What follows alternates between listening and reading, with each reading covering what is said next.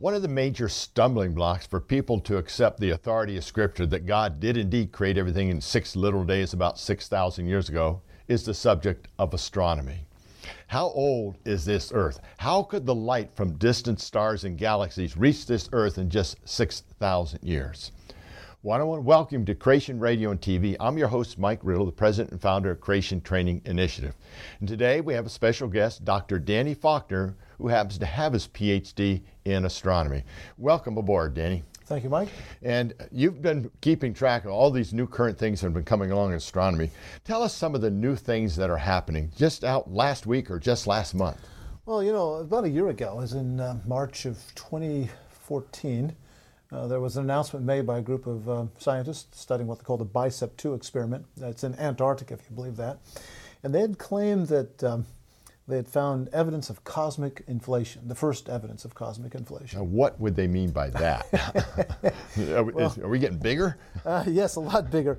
The, uh, uh, the Big Bang has been the standard cosmology for half century, since nineteen sixty-five, when they discovered this thing called the cosmic microwave background. We just say C M B for short. A couple of scientists back in sixty-five published uh, this thing they'd found. It was uh, radiation coming from every direction around them, uh, pretty the same temperature everywhere. And that's the background radiation. That, yes, it's okay. In the microwave part of the spectrum. It has an effective temperature of around three Kelvin, which in real temperature is like minus four hundred fifty degrees Fahrenheit. It's colder than we get to here, isn't uh, oh, it? Oh, yeah. and and uh, it seemed to be coming from every direction in space, very uniform, we'd say isotropic, and it's just... Uh, Uh, was, it was interesting, but the thing is, uh, seventeen years before, some people had predicted that if the universe began at a Big Bang, then the universe should be filled with some sort of low-temperature radiation, probably in the microwave. So that seemed to confirm the Big Bang, yeah, then, didn't and, it? Yeah, in fact, up to that point, a lot of people thought they, the st- you know, the what we, we call the state-of-state theory, and uh, this kind of blew that out of the water, and overnight, everybody abandoned that model, nearly everybody, and embraced the Big Bang. That's been the only game in town, cosmology-wise, again, since the nineteen sixties. And uh, uh, they've morphed the, the model a few times over the years. I talk sometimes about, you know, comparison between the Big Bang of today and, say, thirty years ago, and how much it's changed. But um, there was a couple of, there were a couple of problems recognized by the nineteen seventies. One's called the horizon problem, one's called the flatness problem. You explain those two to me. Okay, as simply as I can. They're pretty complicated, but I mentioned this background radiation's coming from everywhere in space. You look off in this direction, and you see like a two point seven three something something degree curve, and you look off in this direction, see precisely the same temperature, and you look off in this direction, every two directions you look in opposite directions, same temperature everywhere. Now the radiation from this point over here is just now getting to where we are. It obviously hasn't gotten to the point over there yet. Ditto for the radiation coming from, from over there to here and on to there. Now, in physics, generally when two things have the same temperature, it's because they've come into thermal contact, which means they can exchange energy, exchange heat, such as radiation. If you took two objects that were different temperatures and brought them close together and, and watched them, you would find that the warmer one would get cooler and the cooler one would get warmer until they come to the same temperature. Okay. So why is it that this point over here is the same temperature as that point over there when they didn't have time to exchange okay. energy? And, you know, this is kind of a light travel time problem. The Sounds like a you, serious problem for the Big Bang. You alluded earlier about, you know, how can we see things in, in six thousand years uh, universe if, it, if the universe is billions of light years across? What's, we call that the light travel time problem. But, th- but this is the light travel time problem, too. Yes. Is this even mentioned or taught in most schools? Well, it... Now it is. Now they have a solution for it. I okay. didn't find out about it until they had discovered the solution, at least theoretically, thirty years ago. I was in grad school and I found out about this thing called cosmic inflation. Well, why do you need that? And then explained to them about the light travel time problem. The uh, other problem is a little more complicated. It's um, uh, we can take the ratio of gravitational potential energy and kinetic energy, it's energy of motion mm-hmm. in the universe, and uh, that ratio is very close to one. And if the um, ratio were Uh, beginning of the universe, billions of years ago at the Big Bang, if it were a little less than one, it should have, over after billions of years, been driven almost identically to zero. And if it's more than one, it should have gone up to like millions and billions. But it's very close to one. Why? How could it be so close to one is the question. It seems like the universe is pretty contrived. So to answer these two, two problems, uh, about thirty years ago, early nineteen eighties, there was a suggestion of cosmic inflation. This is the idea that uh, shortly after the Big Bang, you know, the Big Bang is a sudden appearance of, of, of matter, energy, space, and time. the Big Bang is really kind of a bad name because it suggests an explosion, yes. and it really isn't. It's just the sudden appearance of everything. So the universe pops into existence where there was absolutely nothing, including even space and time, and it's expanding as it's doing this. It comes into, into existence expanding.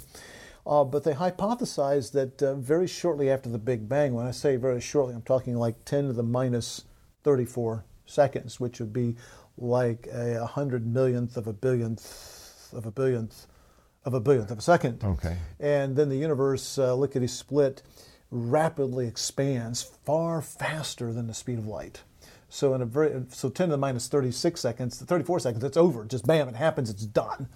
And um, the universe becomes many times larger than it was before. And, and so, as far as solving the the uh, flat the um, horizon problem, uh, it allowed for the very tiny universe to come into thermal equilibrium with itself, come to the same temperature, and then inflation yanks the most of the universe out of thermal contact, but preserves the same temperature throughout. Seems really clever, doesn't it, to be able to do that? And it also would drive the ratio of the two energies I mentioned almost identically to one, from which it would just only gradually retreat after thirteen point eight billion years. So this is a very, very cool, slick answer to the two problems, mm-hmm. but um, there was no evidence for it. Yeah, that's a, this is where I like to ask three critical thinking questions. How do you know it's true? Has it ever been observed? Are you making any assumptions? Okay. Uh, well, it's reverse order. They're making assumptions. There's no evidence to support it. And how do you know it's true? Well, because the universe is here and the way it looks, right? So therefore, it it must have happened as yes. a reasoning. Sort of like when you've, you've, you've probably had this happen to you. Talk to somebody about evolution, and you give evidence against evolution, and they get exasperated and say at some point, well, we're here, aren't we? You've had people say that. Oh, yes. You? That's their best evidence.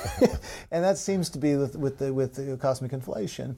Um, the universe is here. It is the way that it is, and it couldn't be here any other way unless inflation happened. Ergo, inflation must have happened. Now, logical fallacies out, fallacies out the wazoo there. It's not even science if you can't produce any evidence for the thing. But they thought they could find some evidence. Um, go back to the background radiation. They've done three huge mappings of this.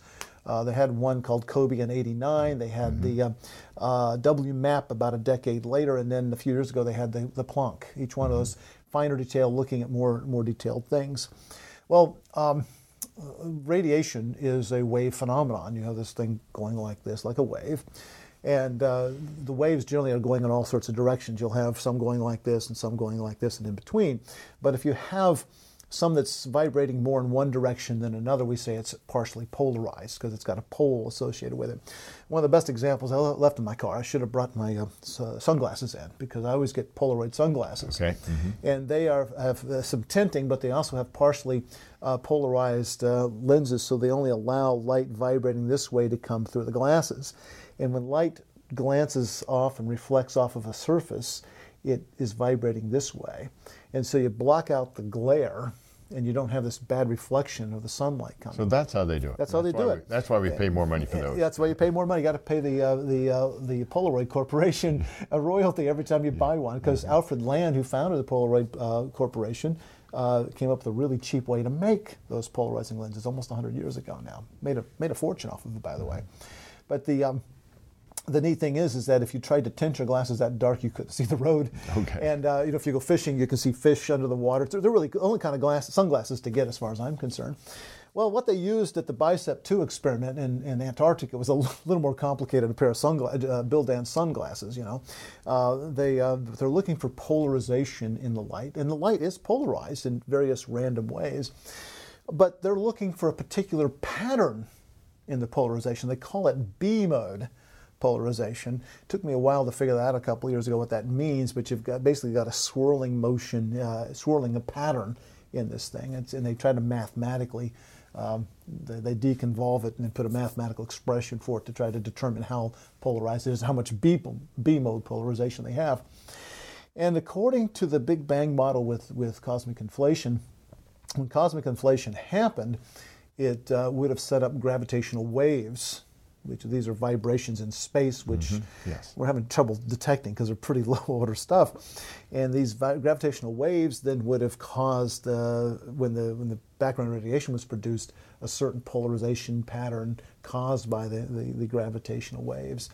And so by looking for this imprint of the, of the B-mode polarization in the background radiation, they can then say they found evidence for uh, for, for cosmic inflation. I went to a couple of astronomy meetings the last couple of years in January, and they were talking about the possibility of doing this. Some of the people from the BICEP team even presented at these talks.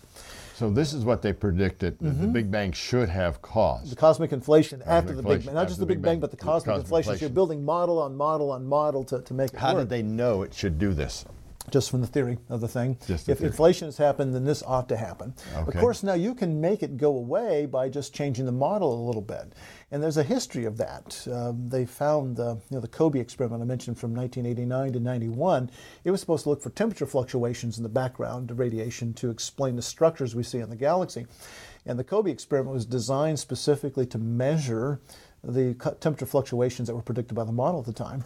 And what they did is they... Um, Uh, found them, it was awful hard, but they found them at a level ten times lower than predicted. And since then, people have said that the uh, theory and the predictions matched beautifully. I was like, wait, wait, wait a minute, I lost something They here. Had to change one. They changed the theory okay. to match the data. And uh, it'd be like sort of like, you know, you have a final exam to your students at a university, and you give them the answers before you, you give them the test. And, of course, they're all going to ace it, I would hope.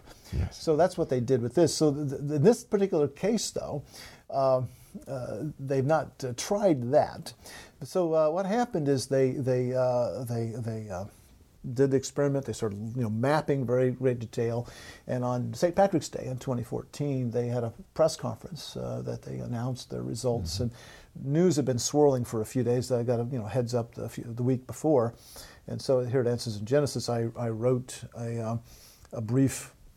Uh, response, and we posted it uh, the same day. I think the news news press press conference is at noon. I waited until after one o'clock when I could actually pick up what they had said, so I could check it. And once I looked at it, I said, "Let's go ahead and go with it." What they I thought what they said, what I thought they were going to say. So by four o'clock, we had a we had a response up there. And that's on your website still. They oh, it's still there. Oh yeah. Okay. If you just go back to March seventeenth of last year, you'll find it. You know, look for microwave background, B polarization, inflation, cosmic inflation. And that's at, English, that's at answers genesis dot org. Yeah, and uh, I offered three possibilities there, and one of one of them I mentioned was uh, that uh, some other effect could mimic this signal. If it's real, I doubt if it's real, but if it's real, it could be mimicked by something else. And and I was uh, lambasted by people. One of them was um, a website called The Friendly Atheist. I don't know if you've tangled with him yet, but uh, he was uh, just just saying what a, what an idiot or fool I was to suggest such a thing. You know, basically, this is we've proved cosmic inflation, Big Bang models proved. You people believe in six-day creation. You're totally wrong. Blah blah blah. Even a couple of uh, Christian folk uh, took me on, saying because they they believe in the Big Bang and cosmic inflation, and kind of kind of ridiculed me. Um, But you know, within a week, there were other people who were who were saying, we don't think this is evidence of cosmic inflation. It came from the Planck team, which were they were mapping the uh, cosmic microwave background a lot. And one thing that they had to throw, there are a lot of factors that come into play. And one of them is there's uh, there are little tiny dust particles in our galaxy. These are microscopic, and uh, they're elongated for the most part. They're uh, they're like little rice grains. So they're longer than they are across. And these things can line up with magnetic fields in the galaxy like this, like pickets on a picket fence. And radiation comes through, guess what? It gets polarized. Right, yes. So um, they were saying, we think this is polarization from this, and we're measuring this. They said, we haven't finished, they haven't done their data dump from this. A few months later, in twenty fourteen, they actually did. And so uh, I was quite interested. Uh, end of January, I believe it was, there was another announcement, and I went out there looking for it, and uh, I downloaded the paper and read through it. It uh, was joint between uh, BICEP two, um, the Keck Array, and Planck. Those are all two big teams, ones. And they got a whole page full of, of authors on the thing. What's interesting is that the people who announced the polarization proving inflation last year, uh, they were on, they were authors on this one too. And all is said and done. Uh, they said it's dust. Dust. So, so the dust, dust in the in the in the Milky Way galaxy. Now, they didn't officially. We hereby retract our earlier. No. But we didn't have to. I mean, everybody reading that knows that this uh, undoes what they. But did let before. me let me ask you: did you get any apologies from those atheists? Of course not. You now, sure? Here's the sad part. What, what planet are you living in, yeah. Mike? Yes.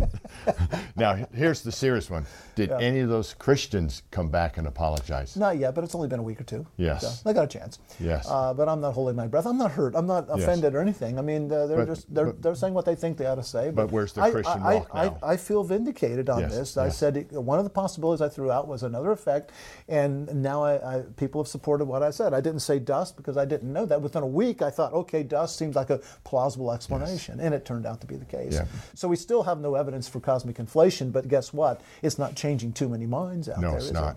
It? It's it's a shame we have so many Christians that are holding on to these uh, unbiblical tenets like the Big Bang and the inflation, rather than standing on the authority of God's Word. Well, I understand the temptation. Uh, you see, one thing about the Big Bang is it suggests, to minds of many people at least, that the universe must have had a beginning, because there was no universe, then there is a universe. And to most people, that suggests there must be a cause behind it. Now, some people didn't get that memo, such as Lawrence Krauss. He wrote a book a couple years ago called A Universe from Nothing, where he tries to argue from physics how the universe could or might come into existence that way. Stephen Hawking has written similarly. Yes. So, you know, some of the biggest uh, minds out there, heaviest hitters, are not about to take that, that approach, but there are many Christians who want to prove God's existence. They, try, they claim they can see uh, the Big Bang Theory within the Genesis account and elsewhere in Scripture. The problem is uh, there's been a history of people believing the Bible in the past who incorporated the th- cosmological thinking of their day, and it ended up coming back to bite them very badly. Uh, one of them was the Septuagint, when they translated the uh, Old Testament Hebrew into Greek twenty-three hundred years ago. When they got to this thing in Genesis one called the Raqia, they translated a stereoma, which was this crystalline hard sphere that all the stars were on, oh, geocentric no. model. Okay, yes. And, you know, Jerome translated it firmamentum into Latin, and King James transliterated that as firmament, and we still live with that baggage today. The Raqia in modern translations is more expanse than it is that. So it's a bad translation. We still, after two millennia plus, we're, we're living Still with. And then four hundred years ago, the uh, by, by four hundred years ago, during the Middle Ages, the Roman Catholic Church endorsed the Ptolemaic model with the of the planets orbiting the Earth and epicycles, yeah. and that was a whole thing with the Galileo affair. By the way, the Galileo affair was badly handled. Today, people get drawing the wrong lessons from it. Uh, for instance, he was not charged with heresy; he was charged with insubordination. And by the way, he was guilty. That's the reason why he was not executed, because insubordination is quite okay. a bit less than, okay. than heresy. Okay. But at any rate, um, uh, we're still living with that today, because every time the question of origins comes up, and people say, well, you you Christians, you're just trying to uh, force re- religion into science, just like Galileo was trying to battle. No, no, uh, that was a whole different different issue. So two uh, two times, episodes in history where people embraced Uh, the wrong cosmological model, and when times changed, fashions changed, and science changed, they look pretty silly endorsing the wrong theory. And I fear that the, the Big Bang, if history's any teacher, eventually will be abandoned in favor of some other model. And if you've wedded your apologetics and your Christianity and your biblical interpretation to the Big Bang, then when it goes, your apologetics and your Bible goes with it as well. And that's the fear that I have for people like that. I, I agree. History does repeat itself, doesn't it? It does. History does repeat itself. It, it, it, but you're on safe ground if you start with the Bible and do not add anything into it, as God has told us. Stand on the authority of His Word, and don't abandon His Word for some new modern thing that sounds so good and goes along with maybe the majority of the scientists. Stick with God's Word.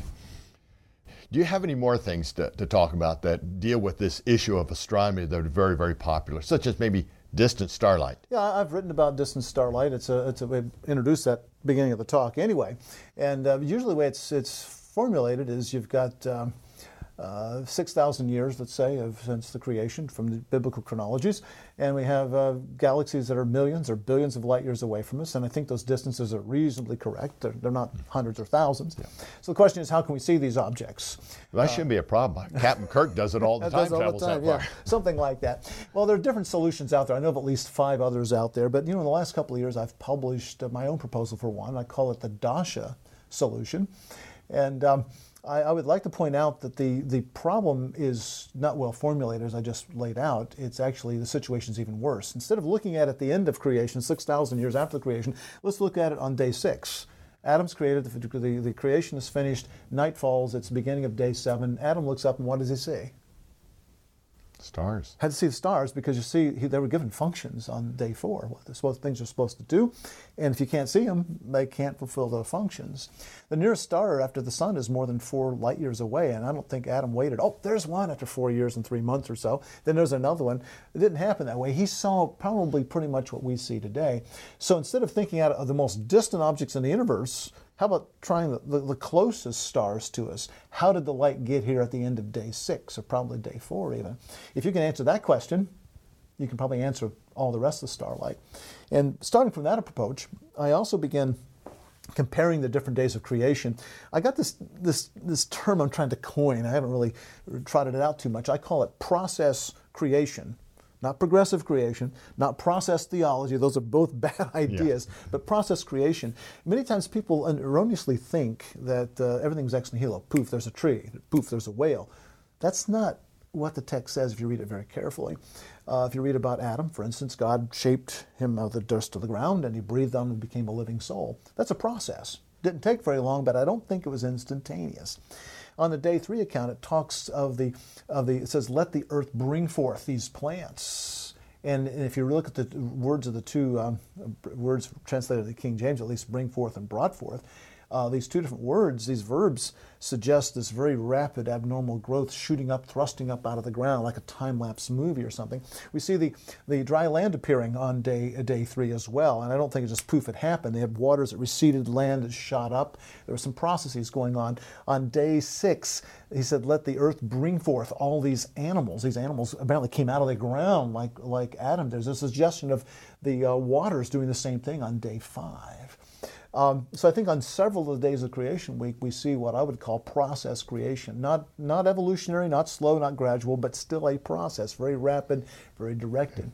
So I, I said, well, what happened on day three with the plants? Well, like a like a uh, time-lapse movie, these, this little twi- sapling comes out of the ground, it gains in height and girth, branches, twigs, leaves, acorns. But they did all that within the little twenty-four hour period. Or That's actually probably a few minutes maybe. Yes. But the thing was thirty, forty years of growth, abnormally fast. Why? There are squirrels coming along in three, three more days that needed all of that.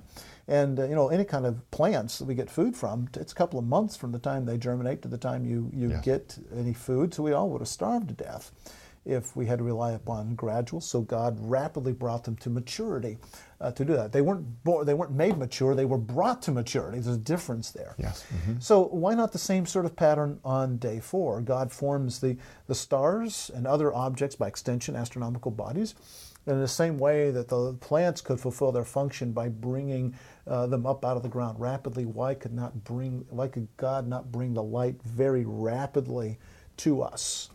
Um, and I think uh, some of the passages we find in the prophetic and poetic books of the Old Testament talks about the stretching of the heavens. Yes. I'm wondering if that be, might be what it's talking about. I don't know. I don't want to be definitive. For a long time, I, I thought, like many people do, that that's referring to expansion of the universe. I don't think so anymore. I think there's something else during Creation Week that's finished. Uh, some people uh, I've shared this with. Some uh, I've shared it with lay people. They like my, my solution. Uh, when I share it with other fellow creation scientists, they don't. And the, the the hang-up they seem to have is that, well, you're you're applying, a, you know, God did it, a miracle. I said, yeah, and your point is, I mean, yes. This is creation week. Yes. You know, God did it when when he had the virgin birth and when he, when he rose from the dead. Do you need scientific explanations for those? I don't think so. But you also have your part with Adam. It doesn't say, yeah. You're there, Adam. He molded us out of the... Shaped and formed him, the process yeah. creation yes. I'm talking about. So I'm I'm thinking... Um, Uh, you know, wh- why are we so embarrassed to to talk about miracles taking place during the creation week? The writers of Hebrews and also I think the Colossians, uh, Paul wrote about the sustaining of the of the creation today. And so uh, I, I think what happened is during the creation week, you had this creation stuff going on, creative acts. and that's not sustaining. But then as the creation week wore on, and certainly by the end of it, maybe in stages, but by the end, God had withdrawn to the point that he's no longer creating, but he's sustaining by the power of his word. And that sustaining, we tried to study the patterns we see there, and we call that physics. Yes. And uh, you know, you can't take your physics back prior to when sustaining was the was was the norm. Back into creation week, we have a problem. And I don't mind taking physics all the way back to the creation week. Once you hit the end of day six, though, you better be prepared for some real surprises. So I'm not ashamed of, uh, just because I'm a scientist, a physical scientist, I'm not ashamed to, to, to uh, invoke a miracle here, because I think creation by its very nature is miraculous. Exactly. That was his first, that was his first miracle right there, was the creation. Yeah. And you know, I, I wrestled with the creation of this starlight time problem for over thirty years. And it was probably about four years ago, maybe five, I started cogitating. I remember I was just thinking about it over Christmas break, and suddenly I started getting this breakthrough in my thinking there. And I started sharing it with people, but I, I didn't really publish it until uh, almost two years ago. It would have been the summer of twenty thirteen that I actually shared it in print with anyone. Yep. Yep. See, there's no problem with me accepting God's miracle there, because we know it had to be a miracle, because yep. he, only He can create out of nothing, because yep. it started with nothing. Yep. And He put it there. And it's hard to say you're right or you're wrong in the creation ministry unless you invoke the billions of years. Then it's wrong. Yeah, we, we've got at least five solutions. Yes. Take your pick if you don't yes. like any of them. But you know, Mike, uh, another thing that helped me along the way here is a realization one time. You, you touched on it. Um, you know, if you really grasp the, the fact that there was nothing and then there was a lot of something, that's the real miracle. Yes. Getting the light here, that's nothing compared to the miracle of creation itself. That we're we're we're actually stressing over the wrong things. That's how I like to answer. It's trivial. That's it's how trivial. I answer that question, yeah. starting with, for Christians, how'd the distance start like it? Here I say, do you believe God created a thing out of nothing? Well, yes. Then the rest of it's easy. That's exactly it. He can walk on water, He can raise the dead. And He can get light here real fast. Yes. How He did it, well, we don't know yet, right. but I've got an idea. Yes, and that's that's what we should be doing. Because the more we do this as scientists, the more we see the hand of our Creator out there and His glory and His power that only He can create out of nothing. I want to thank you very much, Danny. What an enlightening conversation, and I really appreciate your background in this ministry and your science, that God's given you all this gift and you're using it to glorify Him. Well, thank you. I really appreciate that. And thank you, and God bless all of you. If these lessons had been a blessing to you, you might consider financially supporting the Ministry of Creation Training Initiative. You can do this by going to our website, creation training dot org. Again, that's creation training dot org. Your tax-deductible donation of just twenty dollars, fifty dollars, or more a month, or a one-time gift of any amount, will make you an education partner in building an army of Christian educators who can teach the biblical account of creation and train others to be able to defend their faith and be biblically faithful to God's Word, as it states in First Peter three fifteen. But sanctify the Lord God in your hearts, and be ready always to give an answer to every man that asketh you a reason of the hope that is in you, with meekness and fear.